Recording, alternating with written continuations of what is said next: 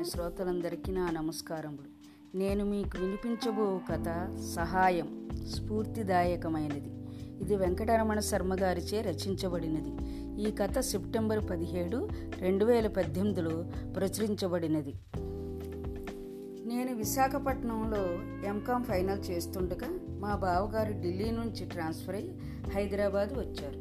సంక్రాంతి సెలవులకి అక్క వాళ్ళ ఇంటికి వెళ్ళాను. నేను వెళ్ళిన మరునాడు ఎర్రగడ్డ దగ్గర మోతీనగర్ వెళ్ళడానికి బస్సు కోసం వెయిట్ చేస్తూ ఉండగా ఒక కారు ఆగింది నా ముందు. మోతీనగర్ వెళ్ళాలా అని డ్రైవింగ్ సీట్లో ఉన్నాయని అడిగితే అవునని చెప్పాను. రండి నేను అటే వెళుతున్నానని అంటే ఆయన కారు ఎక్కాను. ఆశ్చర్యం ఏమిటంటే ఆయన ఇల్లు అక్క వాళ్ళ ఇంటి ఎదురుగానే. ఆయన పేరు నారాయణమూర్తి గారని బావగారు చెప్పారు. బావగారు ఎల్ఐసిలో పనిచేస్తున్నారని తెలిసి ఆయన పాలసీల గురించి కొన్ని విషయాలు తెలుసుకోవడానికి బావగారి దగ్గరికి వచ్చారట.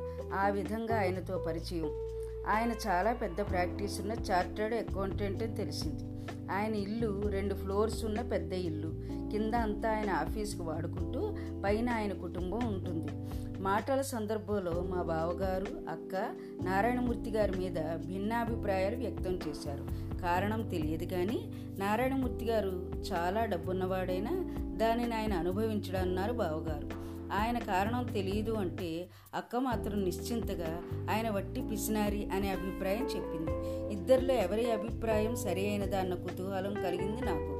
ఆయనతో మొదటి రోజు పరిచయం తర్వాత ఆయన ఒక మారు సిటీ బస్సులోను ఇంకో మారు షేర్ ఆటోలోను కూడా తటస్థపడడం జరిగింది. ఆయనకి మంచి కారు ఆస్తులు ఉన్న పబ్లిక్ ట్రాన్స్పోర్ట్లో ప్రయాణించడం కొంచెం ఆశ్చర్యం వేసింది అక్క అభిప్రాయం సరైనదేమోనని అనుమానం కలిగింది నాకు. ఎంకామ్ అయిన తర్వాత సీఏ చేయొచ్చు కదా కెరీర్ బాగుంటుంది అన్నాడు బావగారు. నారాయణమూర్తి గారి దగ్గర ఆర్టికల్స్ ఇస్తారేమో కనుక్కోనా? అన్నారు బావగారు. సీఏ పరీక్షలో ప్రాక్టీస్ చేస్తున్న సీఏ దగ్గర ఆర్టికల్స్ చేస్తూ రాయాలి. నాకు బాగానే ఉంది అనిపించి బావగారితో వెళ్ళి ఆయన్ని కలిశాను. ఆయన బాగానే మాట్లాడారు. యూనివర్సిటీ కోర్సులా కాకుండా ప్రొఫెషనల్ కోర్సుకు కష్టపడి చదవాలని చెప్పి ఎంకామ్ అయిన తర్వాత వచ్చి చేరమన్నారు. యూనివర్సిటీకి వెనక్కి వచ్చే ముందు ఒకటి రెండు మార్కులు నారాయణమూర్తి గారి ఆఫీస్కి వెళ్ళాను. కోర్ కోర్సు వివరాలు ఇంకా సేకరిద్దామని. ఒక మారు నేను వెళ్ళినప్పుడు ఆయన ఆర్టికల్స్ చేస్తున్న ఇంకో ఇద్దరు సీనియర్స్తో సమావేశంలో ఉన్నారు. నన్ను కూడా వచ్చి కూర్చోమన్నారు. ట్రిబ్యునల్లో కేసుకు సంబంధించిన కొన్ని వివరాలు ఇద్దరు క్లయింట్స్ వద్దకు వెళ్ళి పేపర్స్ తీసుకురమ్మన్నారు వాళ్ళని. వాళ్ళు లేచి పెడుతుంటే వాళ్ళని కారు తీసుకుని వెళ్ళమని చెప్పారు. అలానే వాళ్ళకి చెప్పగానే ఆయన లోభి అన్న విషయం మీద అక్క అభిప్రాయం నన్ను గందరగోళంలో పడేసింది. ఫైనల్ పరీక్షలు రాసిన వెంటనే రిజల్ట్స్ కోసం ఆగకుండా అక్క వాళ్ళ దగ్గరికి వచ్చేసాను ఆలస్యం చేయకుండా నారాయణమూర్తి గారి దగ్గర చేరి సీఏ ప్రారంభించాలని నాకు అనిపించింది. మళ్ళీ బావగారు నాతో వచ్చి నారాయణమూర్తి గారిని కలిశారు. ఒక వారం రోజులలో నా సీనియర్ల సహాయంతో పేపర్ వర్క్ పూర్తి చేసి ఆయన దగ్గర చేరిపోయాను. రెండు నెలలు నా సీనియర్లతో కొన్ని కంపెనీ ఆడిట్లకు పంపి చాలా మెళకువలు నేర్పించారు నారాయణమూర్తి గారు. అందరితో సమానంగా టీఏడిఏలు ఇవ్వడమే కాకుండా ఒక నెల కాగానే స్టైఫండ్ కూడా ఏర్పాటు చేశారు. నేను చేరిన మూడో నెలలో ఒకరోజున నారాయణమూర్తి గారు నన్ను పిలిచి మరుసటి వారం వైజాగ్ బ్యాంక్ ఆడిట్ పని మీద వెళ్ళాలని దానికి ఆయనతో నేను వెళ్ళాలని చెప్పారు. దానికి తయారీగా రిజర్వేషన్ అవి నన్ను చేయమన్నారు. ఎలాగూ ఈ ఖర్చులన్నీ క్లయింట్ ఖాతాకి వెడతాయి కాబట్టి నేను ఫస్ట్ క్లాస్లో ఇద్దరికి చేద్దామనుకుంటూ ఉండగా ఆయన పిలిచి ఇద్దరికి థర్డ్ క్లాస్లో చేయమన్నారు. కొంచెం ఆశ్చర్యపడినా ఆయన చెప్పినట్టే చేశాను. వైజాగ్లో ఉండటానికి కూడా ఏ స్టార్ హోటల్లో కాకుండా మామూలు హోటల్లో చేయమన్నారు. ప్రయాణం రోజు సామాను తీసుకుని నారాయణమూర్తి గారి ఇంటికి చేరుకోగానే ఆయన రెడీగా ఉన్నారు. షేరింగ్ ఉబర్ బుక్ చేయమని నాకు పురమాయించారు. స్టేషన్ చేరి ఫుడ్ ప్యాక్ చేయించుకుని ప్లాట్ఫారం చేరగానే ట్రైన్ వచ్చింది. విశాఖపట్నంలో దిగిన తర్వాత నేను మళ్ళీ ఉబర్ కోసం ప్రయత్నిస్తు ప్రయత్నిస్తుంటే అవసరం లేదని ఆ స్టేషన్లో పోలీసులు నడిపే ఆటో బుకింగ్ బాగా నడుస్తోందని అక్కడ తీసుకువెళ్ళాడు. వైజాగ్లో చదివిన రెండు సంవత్సరాలు నేను స్టేషన్ దిగగానే ఎదురుగా వచ్చే ఆటో వాళ్ళని బేరమాడి యూనివర్సిటీకి వెళ్ళేవాడిని. పోలీస్ బూత్ ఉందని కానీ అది బాగా పనిచేస్తున్నదని కానీ నాకు తెలియదు మా హోటల్కి వెళ్ళడానికి పోలీసు ఇచ్చిన స్లిప్ చూసి నాకు మతిపోయింది. అదే దూరానికి చాలా బేరమాడి గత రెండేళ్ళు నేను రెట్టింపు మొత్తం చెల్లిస్తున్నానని తెలుసుకుని ఆశ్చర్యపోయాను. వైజాగ్లో ఆడిట్ పూర్తి చేసుకుని రావడానికి ఎలా ప్రయాణం చేశాము?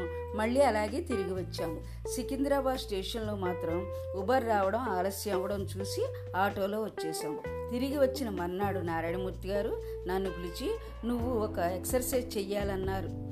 చెప్పండి సార్ అన్నాను. ఏమిటో అది అని కుతూహలపడుతూ మొన్న మనం వైజాగ్ ఆడిట్కి చేసిన మొత్తం ప్రయాణంలో ఖర్చుల వివరాలు ఒక టేబుల్లో రెండు కాలమ్స్లో రాయాలి. ఒక కాలంలో మనం అసలు ఖర్చు చేసినది ఇంకో కాలంలో మనకి ఎలిజిబిలిటీ ప్రకారం అంటే ట్యాక్సీ ఫస్ట్ క్లాస్ రైలు మంచి హోటలు అన్నీ రాయి. మొత్తం రెండిటికి తేడా ఎంత ఉందో చెప్పు నాకు అన్నారు. తొందరపడడం దేనికి? తర్వాత అడగవచ్చు అనుకుని ఆ పని చేయడానికి నా సీటు దగ్గరికి వచ్చేశాను. అన్ని రేట్లు సేకరించి ఆయన చెప్పిన ప్రకారం ఒక టేబుల్ తయారు చేసి ఆయనకు చూపించాను. రెండిటికి ఎంత తేడా ఉంది అన్నారు. అప్పటికే నేను అది చేసి ఉంచాను కాబట్టి వెంటనే చెప్పాను. తొమ్మిది వేల ఆరు వందలు సార్ అన్నాను. ఓకే వెరీ గుడ్ అని డ్రాయర్లోంచి ఒక న్యూస్ పేపర్ తీసి అందులో పెన్నుతో మార్కు చేసి ఉన్న రెండు న్యూస్ ఐటెంలను చదవమన్నారు.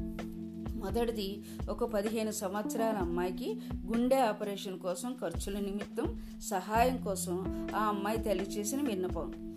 సహాయం ఇవ్వదలిచిన వారు ఫలానా ఫోన్ నెంబర్ కాంటాక్ట్ చేయమని చేయమని. రెండవది అలాంటిదే ఇంకొకటి ఒక ఎన్జిఓ సంస్థ ఒక క్యాన్సర్ పేషెంట్కి సహాయం అడుగుతూ చేసిన విన్నపం. చదివానని చెప్పాను ఎందుకోసమా అనుకుంటూ.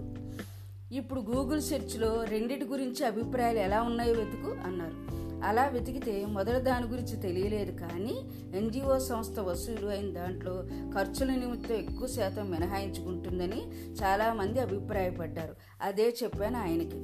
ఇప్పుడు మొదటి విన్నపం సరి అయినది అవునో కాదో పత్రికా ఆఫీసు ఫోన్ చేసి ఆ విలేకరితో మాట్లాడి ఒక నిర్ణయానికి వచ్చి చెప్పు అన్నారు. కనుక్కున్న తర్వాత విన్నపం సరి అయినదే అని నాకు అనిపించి అదే ఆయనకి చెప్పాను. మన వైజాగ్ ట్రిప్లో సేవ్ చేసిన దాంట్లో నా వాటా నాలుగు వేల ఎనిమిది వందలు ఆ అమ్మాయి ఆపరేషన్ పంపు అన్నారు. అలాగే అని చెప్పి ఒక క్షణవాగి ఈ మొత్తం వ్యవహారం అంటే సౌకర్యాలు వదులుకుని ఆదా చేసిన దానిని ఇతరుల సహాయానికి వాడటంలో అంతరార్థం ఏమిటండి? అన్నాను. తెలుసుకుందామని. బాగా అడిగావు. ఒక మాట ఒక పత్రికలో చదివాను. ఒక మారు సత్యసాయిబాబా ఏదో ఒక సహాయ కార్యక్రమానికని భక్తులని ఒక డబ్బాలో చందాలు వేయమన్నారట. ఆ డబ్బాని తెరిచినప్పుడు అందులోంచి ఒక పొట్లం తీసి అందులోంచి ఒక పద్నాలుగు రూపాయలు అందరికీ చూపి మొత్తం వచ్చిన చందాలలో ఇది అత్యంత విలువైనది అన్నారట. ఎందుకంటే ఒక విద్యార్థి తనకు ఇష్టమైన ఏదో స్వీట్ తినబోతూ అది కావాలని మానుకుని ఆ మొత్తాన్ని చందాగా ఇచ్చాడట. ఇతరులకు సహాయం అందరం చేస్తాం. కానీ మన సౌకర్యాలు కాదనుకుని ఇతరులకు చేసే సహాయం చాలా విలువైనదే. కాకుండా ఎక్కువ తృప్తినిస్తుంది అన్నారట. నేను సత్యసాయి భక్తుని కాదు కానీ ఆ విషయం చదివినప్పటి నుంచి వీలైనప్పుడల్లా నా సౌకర్యాలు కొన్ని కావాలని కాదనుకుని బాగా అవసరమున్న వాళ్ళకి అర్హత నిశ్చయించుకుని ఇస్తూ ఉంటాను. అన్నారు. అదో తృప్తి అన్నారు. అడిగిన దాన్ని వివరిస్తూ అలా అయితే నాకు వచ్చే దాంట్లోంచి కూడా నాలుగు వేల ఎనిమిది వందలు చేర్చి మొత్తం తొమ్మిది వేల ఆరు వందలు పంపుదాం సార్ అన్నాను. నేను అలా అనగానే ఆయన ప్రశంసాపూర్వకంగా చూసి తల ఊపారు. నారాయణమూర్తి గారిని అర్థం చేసుకోవడంలో మా అక్క బావగారు ఇద్దరూ పొరపడ్డారని నాకు అనిపించింది. అప్పటి నుంచి ఆయన పద్ధతి అనుసరించాలని కూడా అనిపించింది. ఈ కథలో నేర్చుకున్న నీతి ఏంటంటే మనం డాబు కోసం దర్పం కోసం పెట్టే అనవసరపు ఖర్చును తగ్గించుకుంటే ఖర్చు కష్టాలలో ఉన్న వారికి ఎంతో కొంత సహాయపడవచ్చు.